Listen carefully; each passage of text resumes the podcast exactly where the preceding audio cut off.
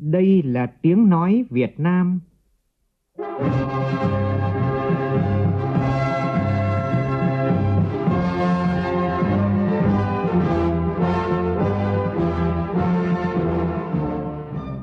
là tiếng nói Việt Nam, phát thanh từ Hà Nội, thủ đô nước Cộng hòa xã hội chủ nghĩa Việt Nam.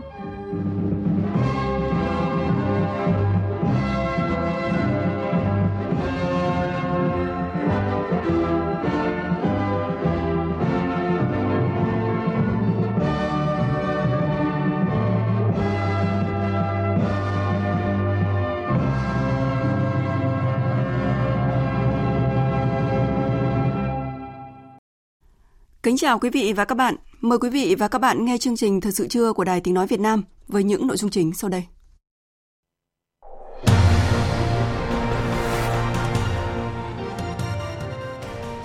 Thủ tướng Nguyễn Xuân Phúc chủ trì cuộc họp sơ kết thực hiện nghị quyết Hội nghị Trung ương năm khóa 11 về một số vấn đề về chính sách xã hội giai đoạn từ 2012 đến nay. Mỗi ngày vẫn có hàng chục nghìn công dân Việt Nam từ nước ngoài trở về và được cách ly tập trung, đảm bảo các điều kiện sinh hoạt và chăm sóc y tế. Việc ùn ùn gửi đồ tiếp tế cho người cách ly đang trở thành một bức tranh phản cảm trong bối cảnh các lực lượng chức năng đang chịu nhiều áp lực để phòng chống dịch COVID-19. Trong chương trình thời sự trưa nay, phóng viên Đài Tiếng nói Việt Nam chia sẻ góc nhìn của một người trong cuộc từ khu cách ly trường quân sự thành phố Tam Điệp, tỉnh Ninh Bình. Đại dịch COVID-19 đã lan tới 195 quốc gia và vùng lãnh thổ với hơn 378.000 ca nhiễm và hơn 16.500 trường hợp tử vong. Trước sự lây lan chóng mặt của dịch bệnh, nhiều quốc gia trên thế giới đã tiến hành phong tỏa đất nước, đồng thời đưa ra những thông điệp cứng rắn khác nhau để kêu gọi người dân ở nhà. Mỹ đưa ra tối hậu thư buộc các lực lượng chính trị tại Afghanistan giải quyết những bất đồng đang có nguy cơ làm chệch hướng tiến trình hòa bình do Mỹ dẫn đầu tại quốc gia Nam Á này.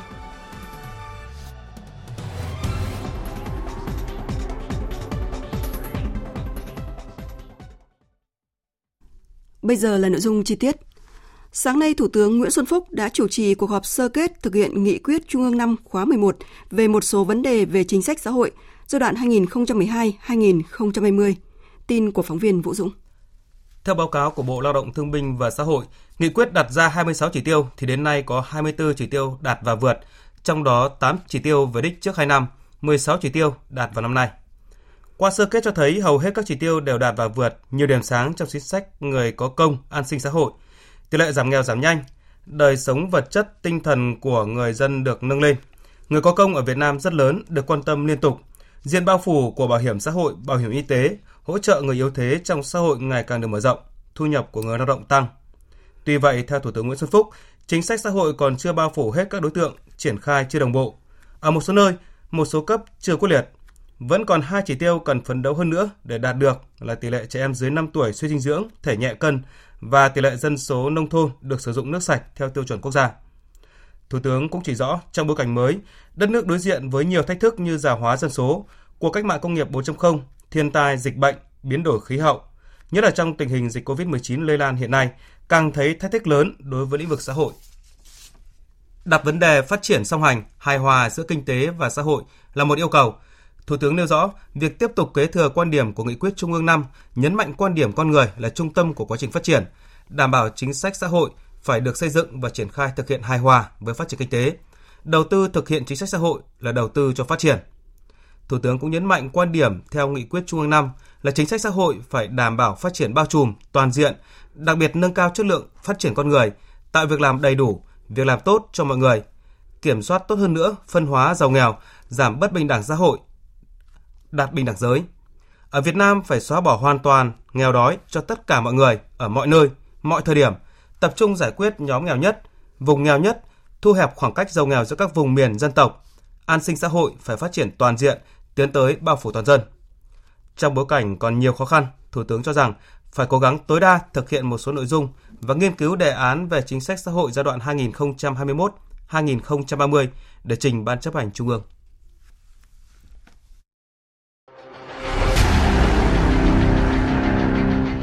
Đẩy lùi COVID-19, bảo vệ mình là bảo vệ cộng đồng.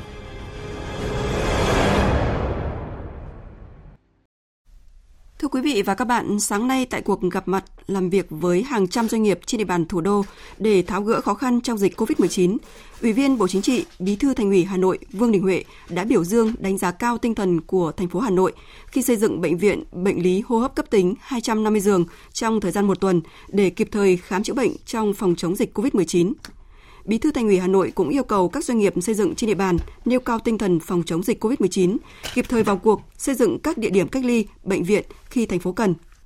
Thực hiện quyết định của thành phố Hà Nội về việc cải tạo nâng cấp bệnh viện đa khoa Mê Linh thành bệnh viện bệnh lý hô hấp cấp tính. Bệnh viện đã được chuyển đổi từ 120 giường lên 250 giường, là nơi điều trị cho bệnh nhân mắc COVID-19.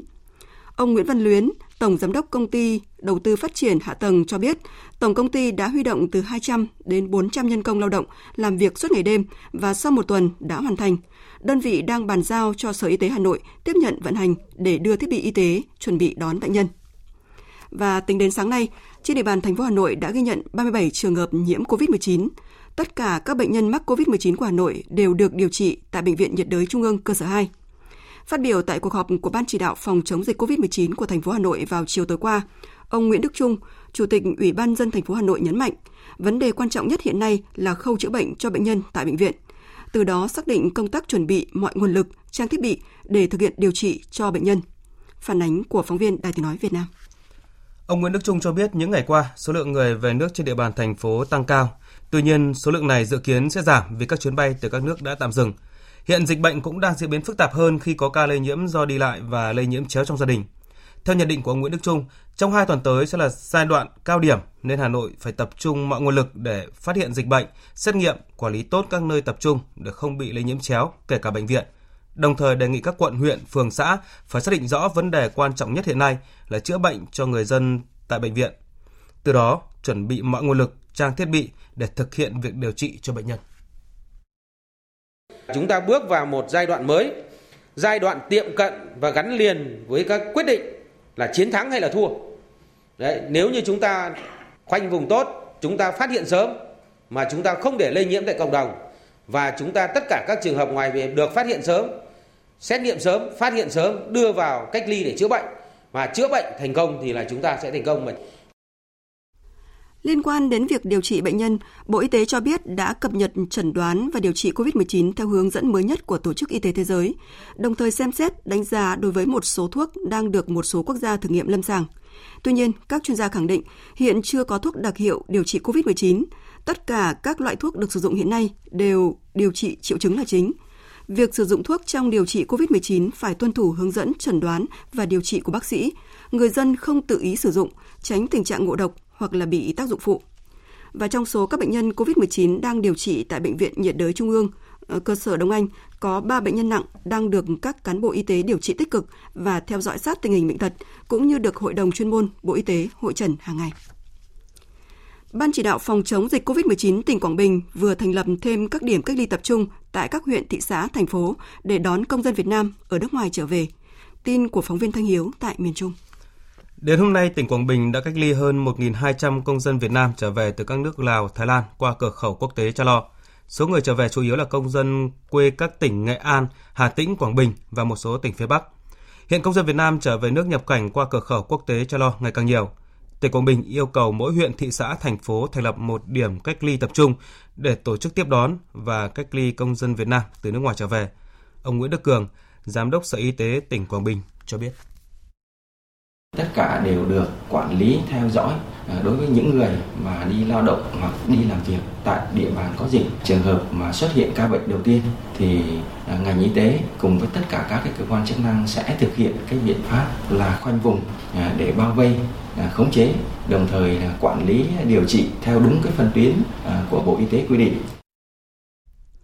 Thưa quý vị và các bạn, mặc dù người được cách ly được lo bữa ăn, chỗ ngủ mỗi ngày, Thế nhưng những ngày qua, hàng trăm người thân của những người đang thực hiện cách ly vẫn xếp hàng dài chờ tiếp tế tại khu ký túc xá Đại học Quốc gia Thành phố Hồ Chí Minh.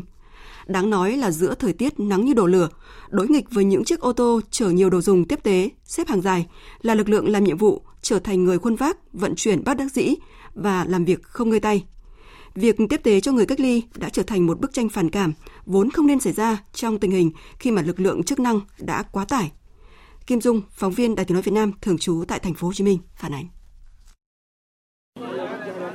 Xe chống dịch của tụi em sẽ ra vào thường xuyên nên vui lòng mấy anh chị đứng ra hai bên không đứng ở vô cổng. Đã nói mọi người là tránh tụ tập đông người mọi người ra đi. Mọi người lùi ra đi. Từ từ mọi người ra bên trái bên phải đứng đi cho mát. Được không ạ? Xin thông báo lại mọi người còn đứng dưới đây tụi em không cho vô đồ nữa đó là tiếng loa thông báo của anh Trần Hoàng Phi Long, tiểu đội trưởng dân quân tự vệ, ban chỉ huy quân sự phường 17 quận Gò Vấp, thành phố Hồ Chí Minh. Thông báo này được liên tục nhắc đi nhắc lại khi anh Long cùng đồng đội làm việc ở khu cách ly ký túc xá Đại học Quốc gia thành phố Hồ Chí Minh. Thế nhưng đoàn người đứng chờ đợi để gửi đồ vào cho người thân trong khu cách ly vẫn cứ ùng ùng chen lấn lên phía trước, không chịu xếp hàng theo quy định. Những người điều hành tại đây lạc giọng khản cổ, từ nhắc nhở nhỏ nhẹ cho đến mức phải nói to và ra điều kiện kéo cổng lại không tiếp nhận thì nhiều người mới chịu giữ trật tự. Trời nắng gắt, khoảng cách từ cổng vào các tòa nhà cách ly khá xa. Gần 40 dân quân tự vệ làm việc liên tục mới có thể xếp đồ phân loại theo từng khu nhà, rồi khuân vác lên xe để đưa vào.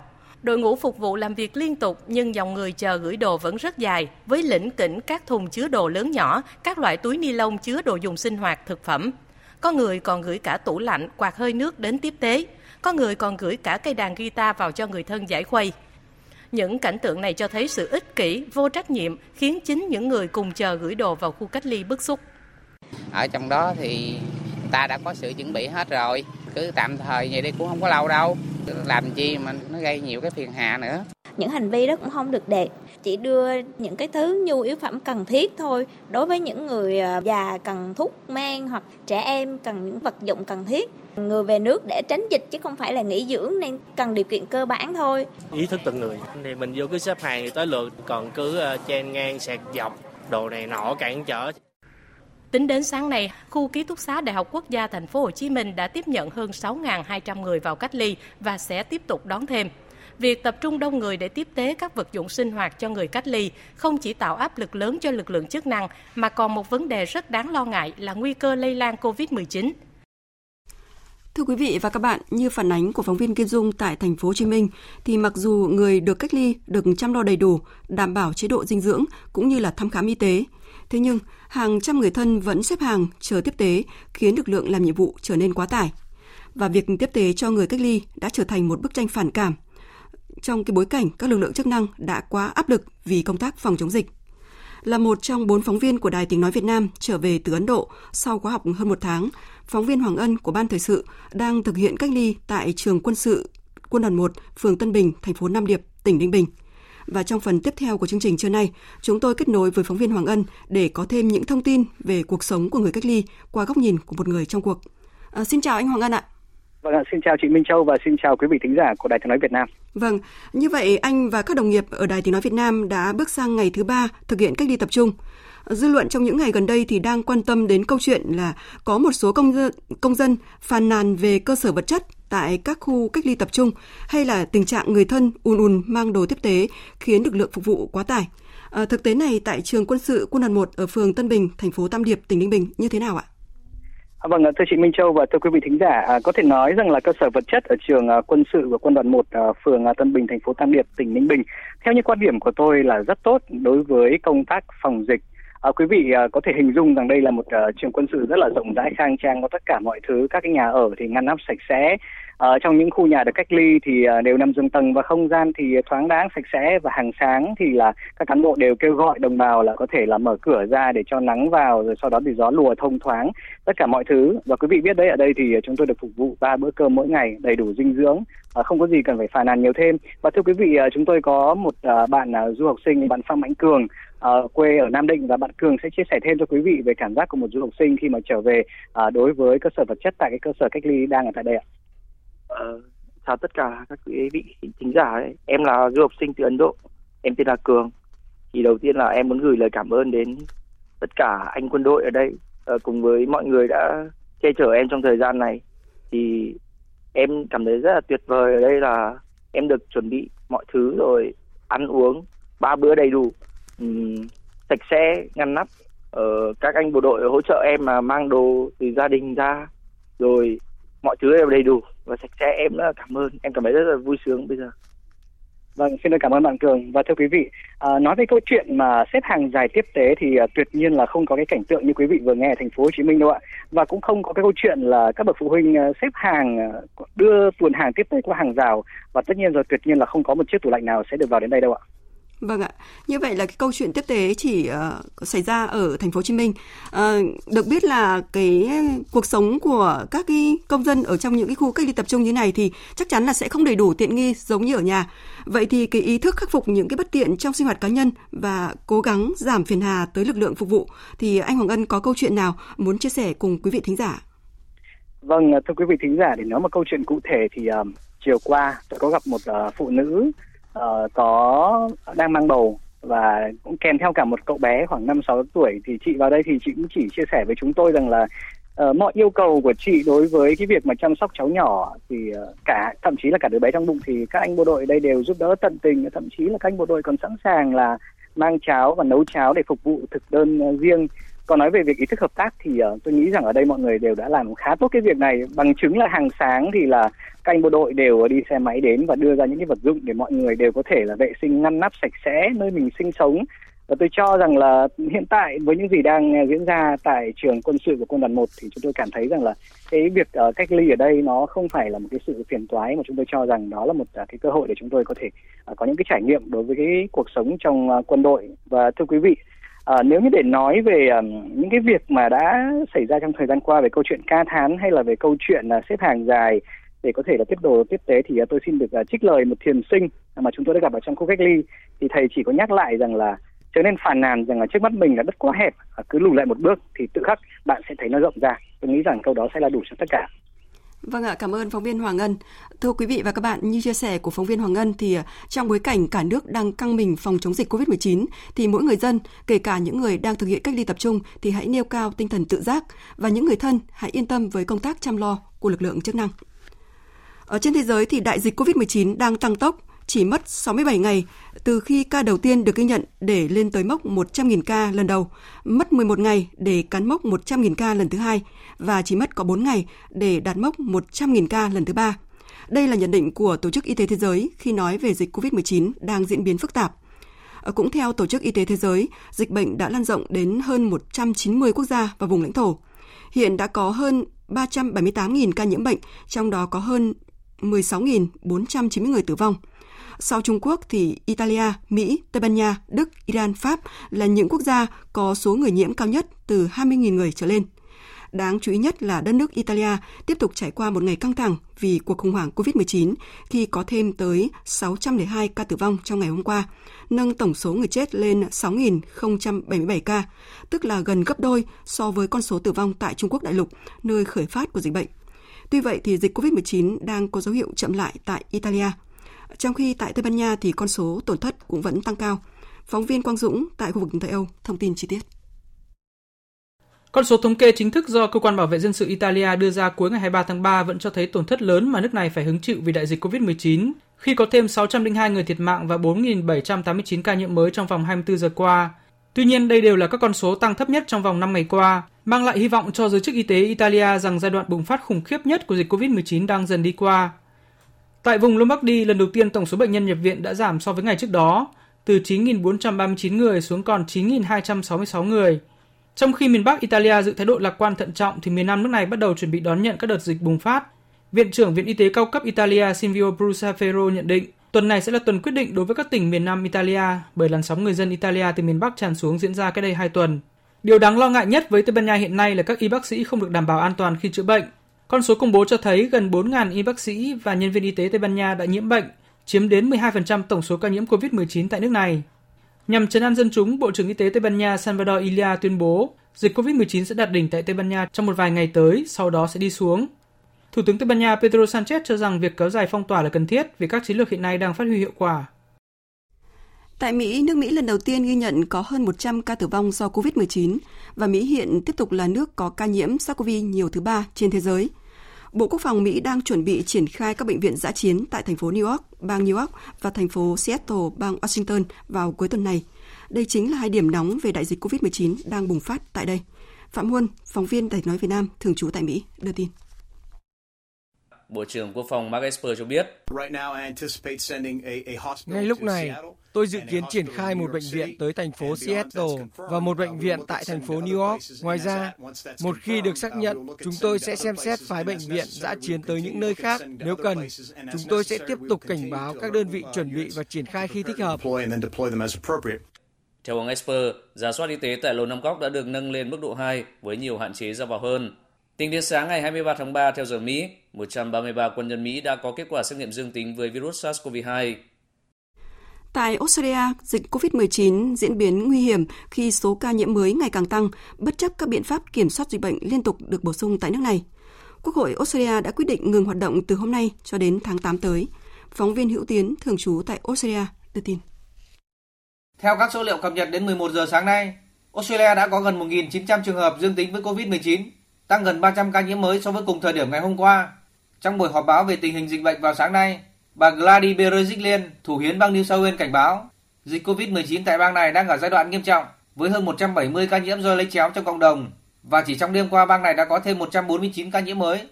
Dịch bệnh lây lan nhanh đã khiến Quốc hội Australia quyết định ngừng hoạt động từ hôm nay cho đến tháng 8 tới. Trong khi đó từ chiều nay, quân đội Australia sẽ triển khai các nhóm binh sĩ đến lãnh thổ phía Bắc để hỗ trợ lực lượng cảnh sát giám sát giao thông và thực thi các yêu cầu kiểm dịch. Quân đội Australia cũng đã tham gia hỗ trợ sản xuất khẩu trang phẫu thuật. Trong khi đó, nhiều công ty dược phẩm đã tăng 5 lần công suất sản xuất dung dịch khử trùng tay để đáp ứng nhu cầu chống dịch. Thời sự VOV, nhanh, tin cậy, hấp dẫn. Mời quý vị và các bạn nghe tiếp chương trình Thời sự trưa của Đài Tiếng Nói Việt Nam. Ban chỉ đạo về kế hoạch bảo vệ và phát triển rừng tỉnh Hậu Giang vừa có văn bản thông báo nâng cấp cảnh báo cháy rừng tại tất cả các khu rừng trên địa bàn tỉnh từ cấp 4 là cấp nguy hiểm lên cấp cao nhất là cấp 5, cấp cực kỳ nguy hiểm. Phóng viên Tấn Phong thường trú tại đồng bằng sông Cửu Long thông tin. Theo ông Trần Chí Hùng, Giám đốc Sở Nông nghiệp và Phát triển Nông thôn, Phó trưởng Ban chỉ đạo về kế hoạch bảo vệ và phát triển rừng tỉnh Hậu Giang, qua kiểm tra thực tế tại các khu rừng trên địa bàn tỉnh, thì hiện nay thực bì ở những vùng trọng điểm rất khô, ẩm độ bình quân trên nền rừng xuống mức dưới 15%, nên nguy cơ xảy ra cháy rừng rất cao. Ban chỉ đạo về kế hoạch bảo vệ và phát triển rừng tỉnh đề nghị các địa phương có rừng và đơn vị chủ rừng trong tỉnh tiếp tục tăng cường công tác tuyên truyền, tuần tra bảo vệ rừng và nghiêm túc tổ chức ứng trực cháy rừng 24 trên 24 giờ, kể cả ngày thứ Bảy, Chủ nhật và ngày nghỉ lễ. Ngoài ra, thường xuyên vận hành các phương tiện dụng cụ chữa cháy và bố trí các thiết bị chữa cháy ở những khu vực trọng điểm, cũng như điều động lực lượng chữa cháy tại chỗ, luôn trong tư thế sẵn sàng ứng phó với mọi tình huống. Tỉnh Hậu Giang hiện có hơn 3.200 hecta rừng, trong đó diện tích rừng đặc dụng gần 1.500 hecta, rừng sản xuất hơn 1.700 hecta. Thưa quý vị và các bạn, trong chương trình Thời sự 12 giờ trưa qua, chúng tôi đã đề cập những khó khăn mà các dự án thủy điện vừa và nhỏ ở khu vực Tây Bắc gặp phải, đặc biệt là nguồn nước để phát điện.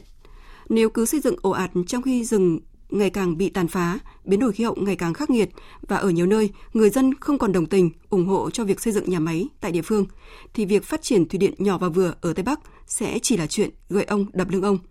Bài 2 của loạt phóng sự đề cập thực tế này, mời quý vị và các bạn cùng nghe. Người dân năm xã dọc theo con suối Tấc, huyện Phù Yên, tỉnh Sơn La vô cùng băn khoăn lo lắng khi dự án thủy điện Quang Huy đã được nhất trí chủ trương đầu tư với quy mô công suất thiết kế 12 MW, xây dựng ở đầu nguồn con suối. Họ hiểu rằng khi công trình hoàn thành đi vào phát điện sẽ gây ra lũ lụt, hạn hán và thiếu nước sản xuất cho cánh đồng Mường Tấc. Vì thế bà con không đồng tình. Ý kiến của các cử tri ở khu vực gần dự kiến xây dựng nhà máy thủy điện Quang Huy là một minh chứng. Thật là người dân là không mong muốn là cho làm bởi vì sợ là không có nước. Bởi vì qua quá trình làm thì thấy rồi, nghĩa là các nơi nghĩa là cạn nước. Nếu mà bây giờ làm đập lên thì chắc là nước sẽ thiếu hẳn. Cho nên dân không đồng ý tí nào mà cứ nghe là bảo là vẫn họ vẫn uh, vẫn làm thi công sắp làm thế dân đang lo. Là xã có tới 8 thủy điện nhỏ, nhưng có một điều, người dân bản Hồ, thị xã Sapa, tỉnh Lào Cai chưa bao giờ tự hào về thủy điện vì thủy điện đã lấy đi của họ tất cả.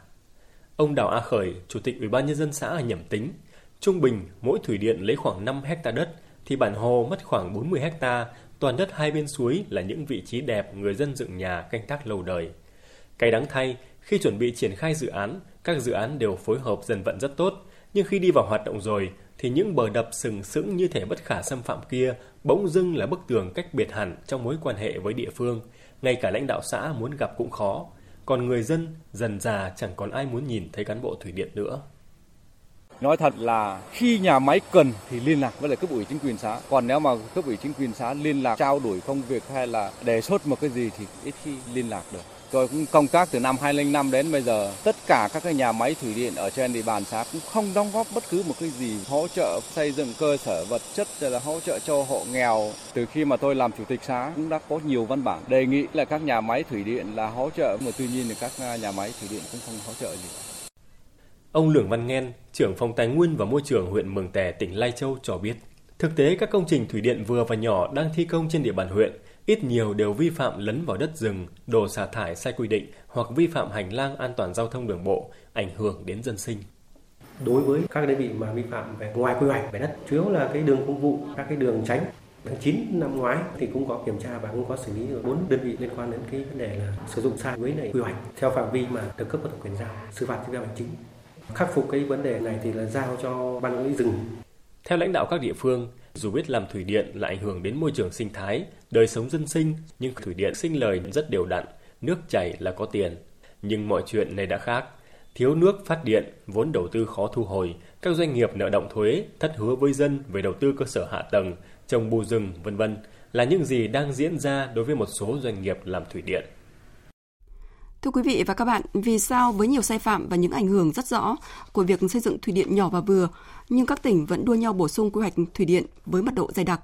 Câu chuyện này sẽ tiếp tục được chúng tôi đề cập trong bài 3 của loạt phóng sự này, phát sóng trong chương trình thời sự 12 giờ trưa mai. Mời quý vị và các bạn chú ý đón nghe. Nông dân tỉnh Hậu Giang đang thu hoạch rộ lúa vụ đông xuân 2019-2020. Nhờ chủ động triển khai nhiều giải pháp đồng bộ nên đa phần diện tích lúa không bị ảnh hưởng của hạn mặn và đạt năng suất cao. Ngoài trúng mùa thì hiện tại nông dân ở đây cũng rất là phấn khởi vì lúa được thu mua với giá cao ngay thời điểm gặp nhiều khó khăn do dịch bệnh và hạn mặn gây gắt. Ghi nhận của phóng viên Tấn Phong tại đồng bằng sông Cửu Long. Anh Trần Văn Quy ở ấp Thạnh Mỹ C, xã Bình Thành, huyện Phụng Hiệp vừa thu hoạch xong 3 hecta lúa OM 5451 cho biết giống lúa này đang được thương lái thu mua tại ruộng ở mức 5.300 đồng một kg. Nhưng do trước đây anh nhận cọc sớm nên chỉ bán được 5.000 đồng một kg.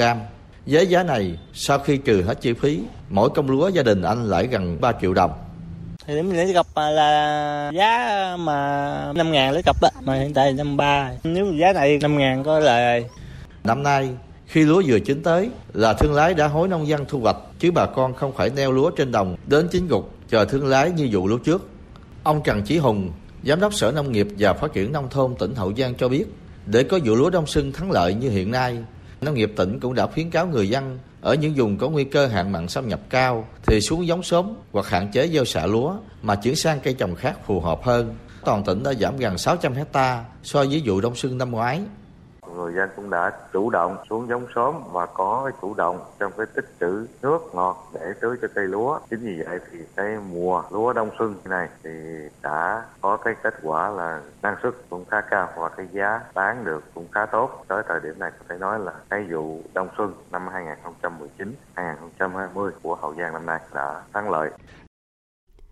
Tại tỉnh Con Tum, người trồng cà phê đang bơm tưới nước chống hạn đợt 3 cho loại cây trồng này. Trước đây do việc bơm tưới chủ yếu sử dụng động cơ diesel nên công việc rất là vất vả và nặng nhọc. Thế nhưng hiện nay nhờ điện lưới quốc gia bao phủ rộng khắp, động cơ điện đã giúp việc phun tưới trở nên đơn giản hơn, đồng thời tăng hiệu quả về kinh tế. Phóng viên Khoa Điểm thường trú tại Tây Nguyên phản ánh. Đến thôn 5 xã Đắc Ma, huyện Đắc Hà, những ngày cao điểm người dân tưới nước đợt 3 cho cây cà phê, ít nghe thấy tiếng nổ chát chúa của máy bơm chạy dầu diesel. Ông Nguyễn Đăng Lương, thôn trưởng cho biết, thôn có 212 hộ, canh tác 257 hecta cà phê. Những năm gần đây, nhờ mạng lưới điện mở rộng nên hầu hết người dân bỏ máy nổ chạy dầu diesel sang sử dụng bơm điện. Một đợt tưới mỗi hecta cà phê trung bình mất 2 ngày 2 đêm. Nếu dùng máy nổ chạy dầu, tiền mua nhiên liệu mất ít nhất 1 triệu 400 nghìn đồng, còn dùng bơm điện, số tiền phải trả chỉ khoảng một nửa. Cùng với lợi ích về kinh tế, điều quan trọng hơn theo ông Nguyễn Đăng Lương là sử dụng bơm điện ít tốn công sức và thời gian canh trực – lại tránh được thiệt hại về máy móc lỡ có lơ là.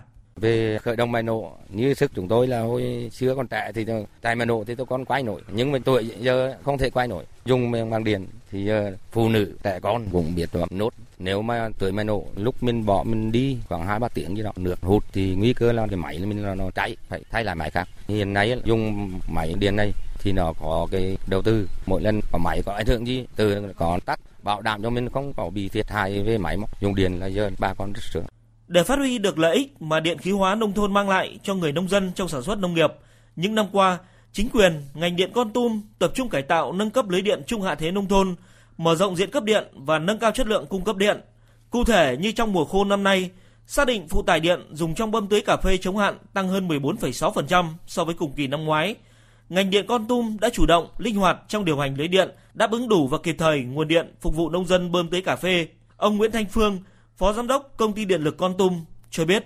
Công ty Điện lực Con Tum xây dựng sơ đồ kiểm tra cơ bản, xây dựng cái phương thức vận hành lúc bình thường và lúc sự cố, đồng thời là chấp hành phương thức vận hành lưới điện 110 trên địa bàn tỉnh do Trung tâm điều độ hệ thống điện miền Trung lập kiểm tra, duy tu bảo dưỡng các cái đường dây trung thế 22 kV liên lạc giữa các trạm 110 kV để sẵn sàng dự phòng khi mà có sự cố một trạm biến áp 110. Công ty cũng đã à, dự báo phụ tải tưới tiêu từng khu vực theo từng trạm biến áp để mà nâng công suất hoàn chuyển 57 máy biến áp. Công ty điện lực Công Tum sẵn sàng đảm bảo cấp điện cho bà con. Liên quan đến vụ nổ tàu chở xăng trên sông Đồng Nai khiến hai người chết và một người mất tích xảy ra vào hôm qua, đến sáng nay, lực lượng chức năng địa phương vẫn khẩn trương tìm kiếm nạn nhân mất tích, đồng thời khoanh vùng tránh tình trạng xăng tràn ra sông. Cơ quan Cảnh sát điều tra Công an tỉnh Bình Thuận đang khẩn trương điều tra vụ án mạng nghiêm trọng xảy ra tại chùa Quảng Ân, khu phố 5, thị trấn Tân Nghĩa, huyện Hàm Tân, tỉnh Bình Thuận, làm hai người chết và một người bị thương. Cụ thể như sau. Và tối qua, nhiều Phật tử đi chùa Quảng Ân phát hiện Thượng tọa Thích Nguyên Lộc, tên thật là Tạ Văn Sửu, 44 tuổi, đã tử vong với nhiều vết thương trên người. Nạn nhân thứ hai nằm cạnh đó cũng đã thiệt mạng là Nguyễn Thị Bảo Yến, 19 tuổi, người đi làm công quả tại chùa. Nạn nhân thứ ba là bà Nguyễn Thị Phượng, mẹ ruột của nạn nhân Yến, là người nấu ăn tại chùa, bị đâm nhiều nhát nhưng vẫn còn thoi thóp thở và được mọi người đi cấp cứu trong tình trạng nguy kịch. Theo nhận định của cơ quan cảnh sát điều tra, nhiều khả năng đây là vụ giết người cướp tài sản. Tiếp theo sẽ là một số thông tin về thời tiết qua phần tổng hợp của biên tập viên Nguyễn Kiên. Theo dự báo, do ảnh hưởng của hội tụ đới gió Tây trên cao, nên trong hai ngày hôm nay và ngày mai, ở các tỉnh thành Bắc Bộ và Bắc Trung Bộ có mưa rào và rông. Riêng vùng núi có nơi mưa to đến rất to, dễ dẫn tới hiện tượng sạt lở đất. Mưa rông tập trung chủ yếu vào chiều tối và đêm. Ngày hôm nay, ở Hà Nội và khu vực đồng bằng Bắc Bộ dự báo chiều tối và đêm cũng có mưa rào và rông rải rác, nhiệt độ cao nhất ngày hôm nay 25 đến 29 độ. Ở phía Tây Bắc Bộ, nền nhiệt cao hơn, có nơi trên 30 độ. Trung Bộ ban ngày trời cũng nắng, tối và đêm có mưa rào và rông, nhiệt độ ngày hôm nay trong khoảng 30 đến 33 độ. Tây Nguyên và Nam Bộ ngày hôm nay dự báo vẫn có nắng mạnh, riêng miền Đông Nam Bộ có nắng nóng, nhiệt độ cao nhất từ 34 đến 36 độ, có nơi trên 36 độ.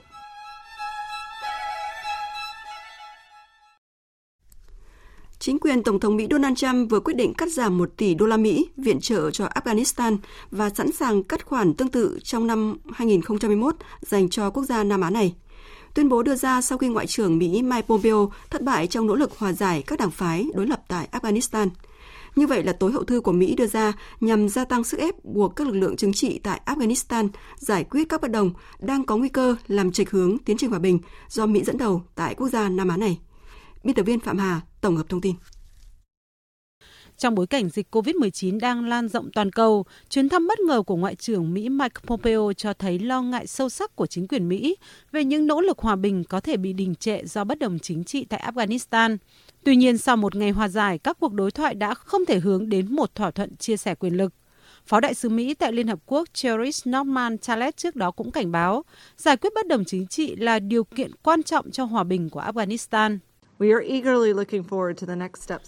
Chúng tôi đang mong chờ các bước tiếp theo cho tiến trình hòa bình, mặc dù có những vấn đề có thể ảnh hưởng đến con đường đó, đặc biệt là bất đồng chính trị tại Afghanistan, các vụ tấn công bạo lực do Taliban thực hiện đã không giúp cho các cuộc đàm phán nội bộ Afghanistan diễn ra đúng dự kiến. Ưu tiên hiện nay là một chính phủ Afghanistan đoàn kết và thống nhất. Đấy là điều quan trọng cho tương lai cũng như hòa bình của Afghanistan. Cảnh báo cứng rắn này cũng cho thấy sự thất vọng của Mỹ đối với chính phủ Afghanistan.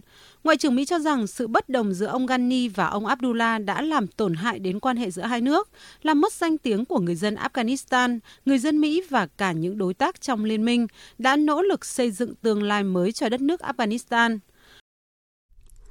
Người phát ngôn chính quyền Palestine ông Ibrahim Menhen cho biết chính quyền Palestine đã nhận 25 triệu đô la Mỹ tiền thuế do Israel thu hộ nhưng bị giữ lại trong thời gian qua. Theo ông Menhem, số tiền 25 triệu đô la Mỹ được chuyển cho Bộ Tài chính Palestine để giúp chính quyền Palestine chống dịch viêm đường hô hấp cấp COVID-19 đang lây lan tại bờ Tây. Theo một thỏa thuận được ký tại Paris vào năm 1995, Israel thu hộ chính quyền Palestine thuế tại các cảng và cửa khẩu thương mại và chuyển giao cho Palestine nguồn tiền thuế này hàng tháng. Tuy nhiên, Israel đã quyết định cắt bớt tiền vì cho rằng Palestine dùng số tiền này để trả cho những người Palestine tham gia các vụ tấn công Israel. Trước diễn biến phức tạp của dịch COVID-19, Chủ tịch Trung Quốc Tập Cận Bình vừa có cuộc điện đàm với Thủ tướng Anh Boris Johnson, Tổng thống Pháp Emmanuel Macron và Tổng thống Ai Cập Enta Fasisi để trao đổi về tình hình dịch bệnh hiện nay. Tin của phóng viên Đài tiếng nói Việt Nam thường trú tại Bắc Kinh, Trung Quốc. Tại cuộc điện đàm với Thủ tướng Anh, Chủ tịch Trung Quốc Tập Cận Bình hy vọng Trung Quốc và Anh tiếp tục tăng cường hợp tác trên cơ sở vừa đảm bảo được sự thông suốt trong giao lưu nhân dân và thương mại song phương, vừa kiểm soát tốt không để dịch bệnh lây lan, Tại cuộc điện đàm với Tổng thống Pháp Emmanuel Macron, Chủ tịch Trung Quốc Tập Cận Bình cho biết đây là lần thứ ba ông và Tổng thống Pháp điện đàm để trao đổi về tình hình dịch bệnh. Điều này thể hiện độ tin cậy cao trong quan hệ hai nước. Trung Quốc ủng hộ các biện pháp mà Pháp đang tiến hành, đồng thời khẳng định nước này sẵn sàng cung cấp các hỗ trợ cần thiết cho Pháp. Trong khi đó, tại cuộc điện đàm với Tổng thống Ai Cập Abdel Fattah el-Sisi, Chủ tịch Trung Quốc Tập Cận Bình bày tỏ sự cảm ơn đối với Ai Cập đã ủng hộ giúp đỡ Trung Quốc trong giai đoạn đầu chống dịch. Trung Quốc sẵn sàng chia sẻ thông tin, kinh nghiệm phòng chống dịch cũng như cung cấp trang thiết bị vật tư y tế hỗ trợ cho Ai Cập. Nguyên thủ Anh, Pháp, Ai Cập đều đánh giá cao những nỗ lực cũng như hiệu quả các biện pháp mà Trung Quốc áp dụng nhằm kiểm soát và ngăn chặn dịch bệnh lây lan thời gian vừa qua, bày tỏ sự cảm ơn về việc Trung Quốc sẵn sàng hỗ trợ các nước trang thiết bị vật tư y tế nhằm chống dịch. Đồng thời, nguyên thủ các nước cũng mong muốn sẽ tăng cường hợp tác với Trung Quốc trong việc chia sẻ thông tin và kinh nghiệm chống dịch nhằm sớm kiểm soát và ngăn chặn dịch bệnh. Từ khi dịch COVID-19 bùng phát cho đến nay, Chủ tịch Trung Quốc Tập Cận Bình đã tiến hành hơn 20 cuộc điện đàm với nguyên thủ các nước để thăm hỏi cũng như trao đổi về tình hình dịch bệnh.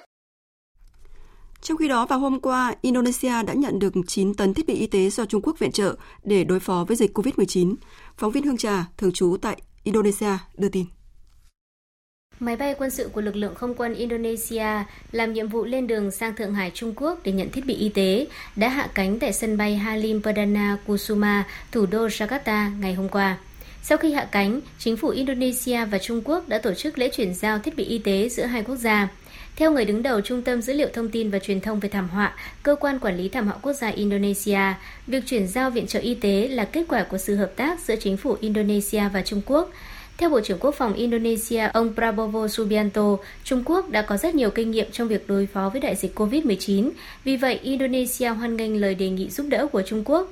Tổng cộng có 9 tấn thiết bị y tế, bao gồm thiết bị bảo hộ cá nhân như khẩu trang dùng một lần, khẩu trang y tế N95, quần áo, kính bảo hộ, găng tay, giày, nhiệt kế hồng ngoại và mũ bảo hộ.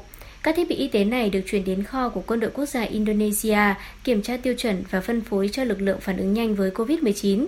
Tổng thống Indonesia đã quyết định phân phối 105.000 thiết bị y tế cho các bệnh viện COVID-19 được chỉ định theo thứ tự ưu tiên. Tính đến thời điểm này, Indonesia ghi nhận 579 ca mắc COVID-19, trong đó có 49 người tử vong. Truyền thông Đức cho biết Liên minh châu Âu đã thông báo khởi động kho dự trữ vật tư y tế chiến lược đầu tiên nhằm ứng phó với vấn đề thiếu hụt vật tư y tế, hỗ trợ các thành viên của khối chống lại đại dịch COVID-19 đang lan tràn tại khu vực. Chủ tịch Ủy ban Liên minh châu Âu bà Ursula von der Leyen cho biết, kho dự trữ sẽ được quản lý bởi một hoặc nhiều thành viên, đồng thời cùng chịu trách nhiệm khi mua sắm trang thiết bị vật tư y tế. Bên cạnh đó, một trung tâm điều phối cũng được thành lập, chịu trách nhiệm quản lý phân phối, đảm bảo cung cấp cho khu vực cần thiết nhất. Bà von der Leyen cho biết, kho sẽ dự trữ các thiết bị chăm sóc y tế chuyên sâu như máy thở, máy nội soi, thiết bị chạy thận nhân tạo, các vật phẩm bảo vệ cá nhân như khẩu trang, vaccine, thuốc kháng sinh và vật tư phòng thí nghiệm.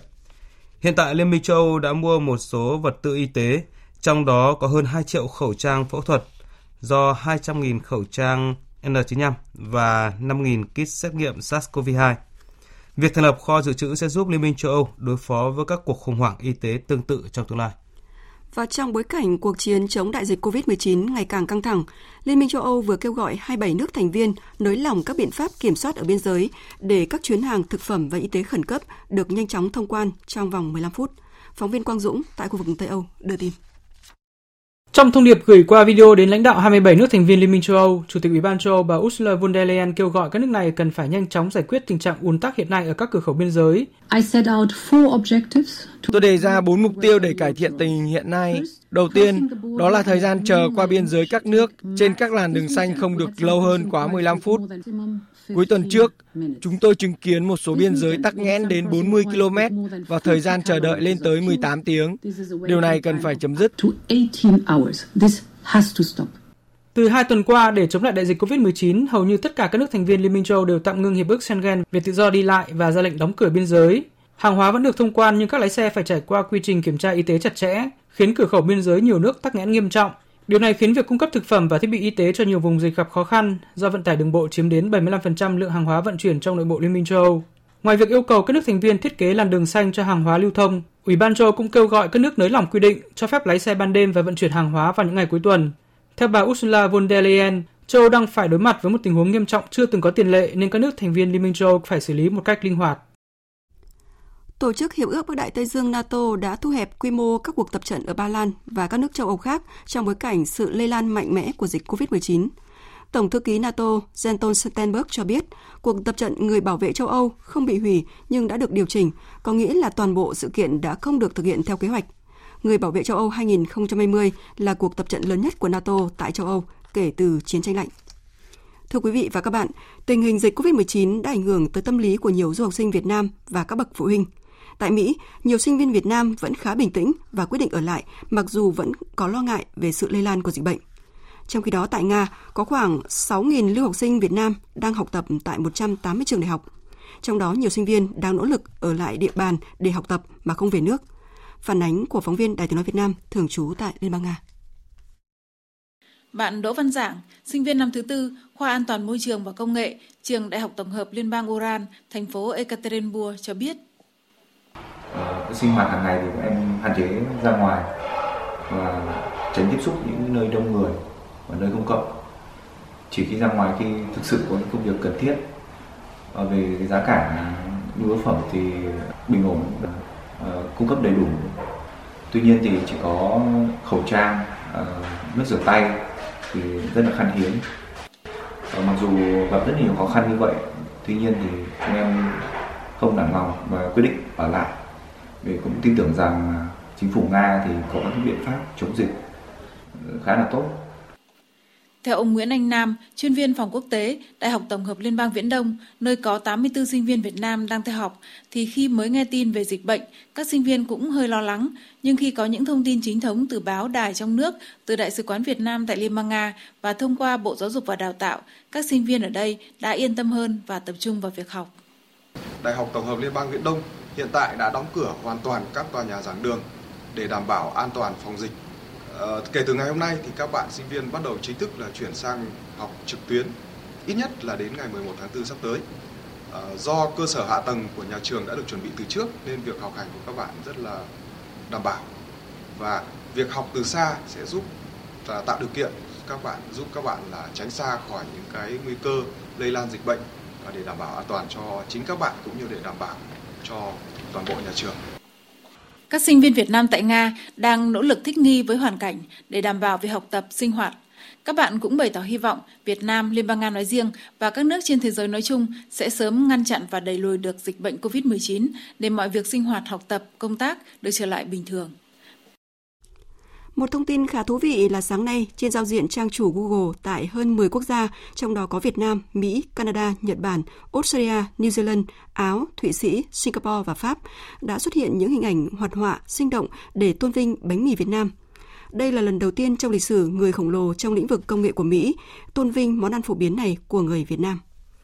Nhiều tài liệu cho rằng chiếc bánh mì Việt Nam xuất hiện lần đầu tiên ở những con phố nhỏ cuối thập niên 1950 ở Sài Gòn xưa, được lấy cảm hứng từ loại bánh mì baguette của Pháp.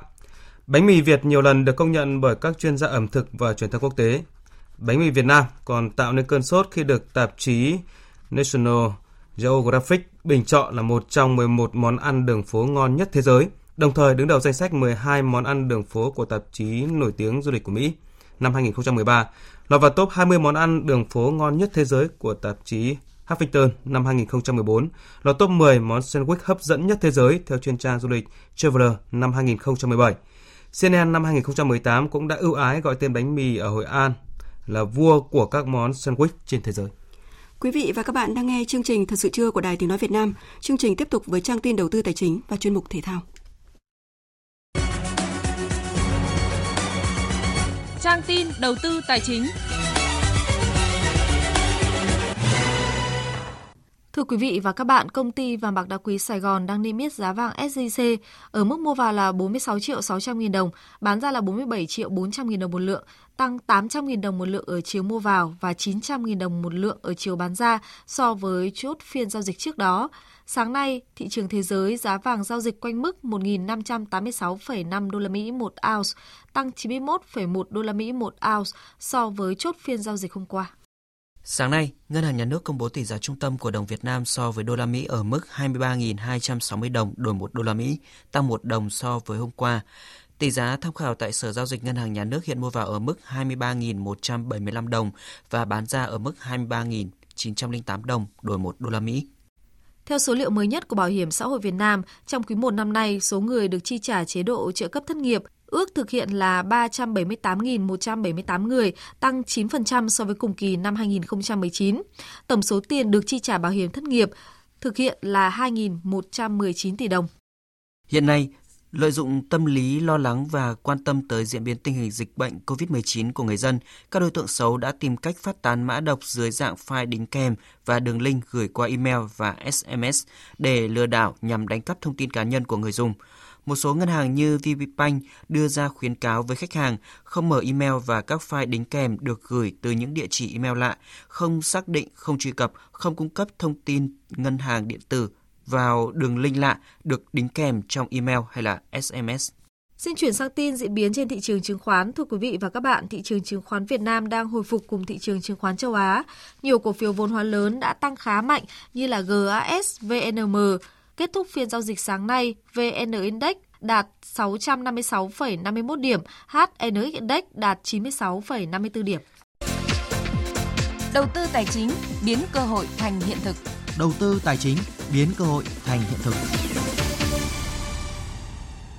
Thưa quý vị và các bạn, trong bối cảnh dịch COVID-19 vẫn đang diễn biến phức tạp, Ngân hàng Nhà nước đã đưa ra nhiều chính sách hỗ trợ doanh nghiệp.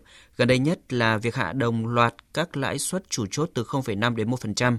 Tuy nhiên, nhiều chuyên gia và doanh nghiệp cho rằng Ngân hàng Nhà nước dùng công cụ hạ lãi suất sẽ không hỗ trợ nhiều vì doanh nghiệp đang cần dòng tiền, thanh khoản hỗ trợ tức thì, trong khi việc giảm lãi suất có độ trễ. Phóng viên Đài Tiếng Nói Việt Nam thông tin nội dung này. Ngân hàng Nhà nước cho biết đại dịch COVID-19 diễn biến phức tạp và tác động tiêu cực đến hoạt động kinh tế trên phạm vi toàn cầu. Nhiều nước trên thế giới đã triển khai các chính sách kích thích kinh tế, ngân hàng trung ương giảm lãi suất điều hành, để phù hợp với diễn biến kinh tế vĩ mô, thị trường tài chính quốc tế và tháo gỡ khó khăn cho sản xuất kinh doanh, Ngân hàng Nhà nước Việt Nam đã quyết định điều chỉnh các mức lãi suất, giảm lãi suất tái cấp vốn từ 6% một năm xuống 5% một năm, lãi suất tái chiết khấu từ 4% một năm xuống 3,5% một năm. Phó Thống đốc Ngân hàng Nhà nước Đào Minh Tú cho biết. Thông tư uh, ban hành của Ngân hàng Nhà nước chắc chắn sẽ là một trong những cái cơ sở pháp lý hết sức là quan trọng để giúp cho các tổ chức tín dụng cùng với các doanh nghiệp à, để thực hiện những giải pháp hỗ trợ cho doanh nghiệp à, tháo gỡ khó khăn do tác động của dịch à, Covid-19.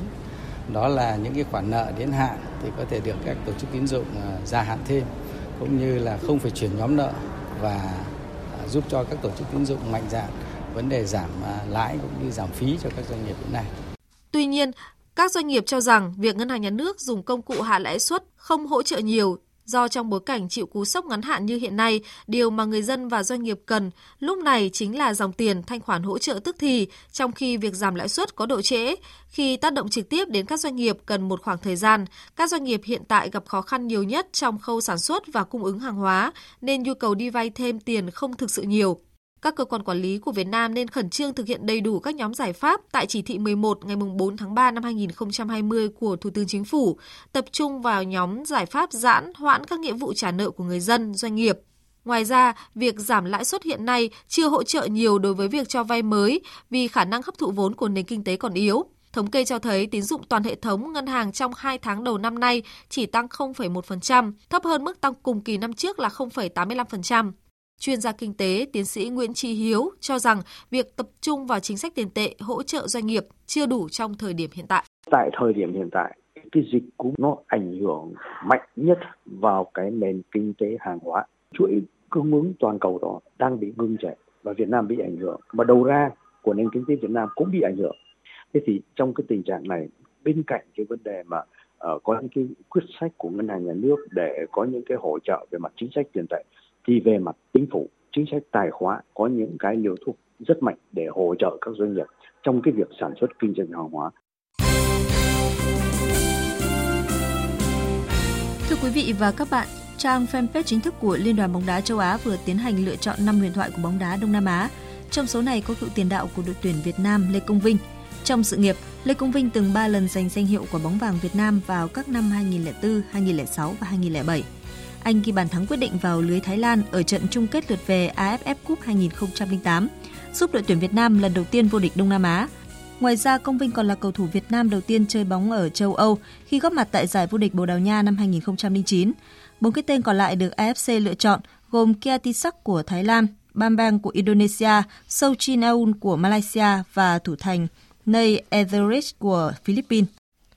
Liên đoàn bóng đá Việt Nam VFF khẳng định sẽ đài thọ toàn bộ chi phí đưa nữ trung vệ Trương Thị Kiều sang Hàn Quốc phẫu thuật và tập phục hồi giống như tiền vệ Lương Xuân Trường. Phương án phẫu thuật tại Hàn Quốc do VFF đưa ra được coi là hợp lý và tốt nhất xét trên góc độ chuyên môn, khi những tuyển thủ khác như Tuấn Anh, Văn Thanh, Đức Lương, Lục Xuân Hưng, Văn Tới từng mổ và tập phục hồi chọn gói đều trở lại ấn tượng. Trước Trương Thị Kiều, tiền vệ Lương Xuân Trường bị đứt dây chằng khi tập trung đội tuyển quốc gia tại vòng loại World Cup 2022 hồi tháng 10 năm ngoái, được VFF lo chọn gói mọi chi phí mổ tập hồi phục trong 3 tháng tại Hàn Quốc. Do ảnh hưởng của đại dịch COVID-19 nên thời gian này hầu hết các giải bóng đá ở châu Âu đang bị tạm hoãn. Trong lúc nhàn rỗi, nhiều cầu thủ, huấn luyện viên đã có những hành động thiết thực để chung tay chống dịch. Trong khi toàn bộ những người sống ở Anh được khuyến cáo ở nhà để phòng tránh dịch bệnh, huấn luyện viên Jose Mourinho lại dùng quãng thời gian này để làm từ thiện.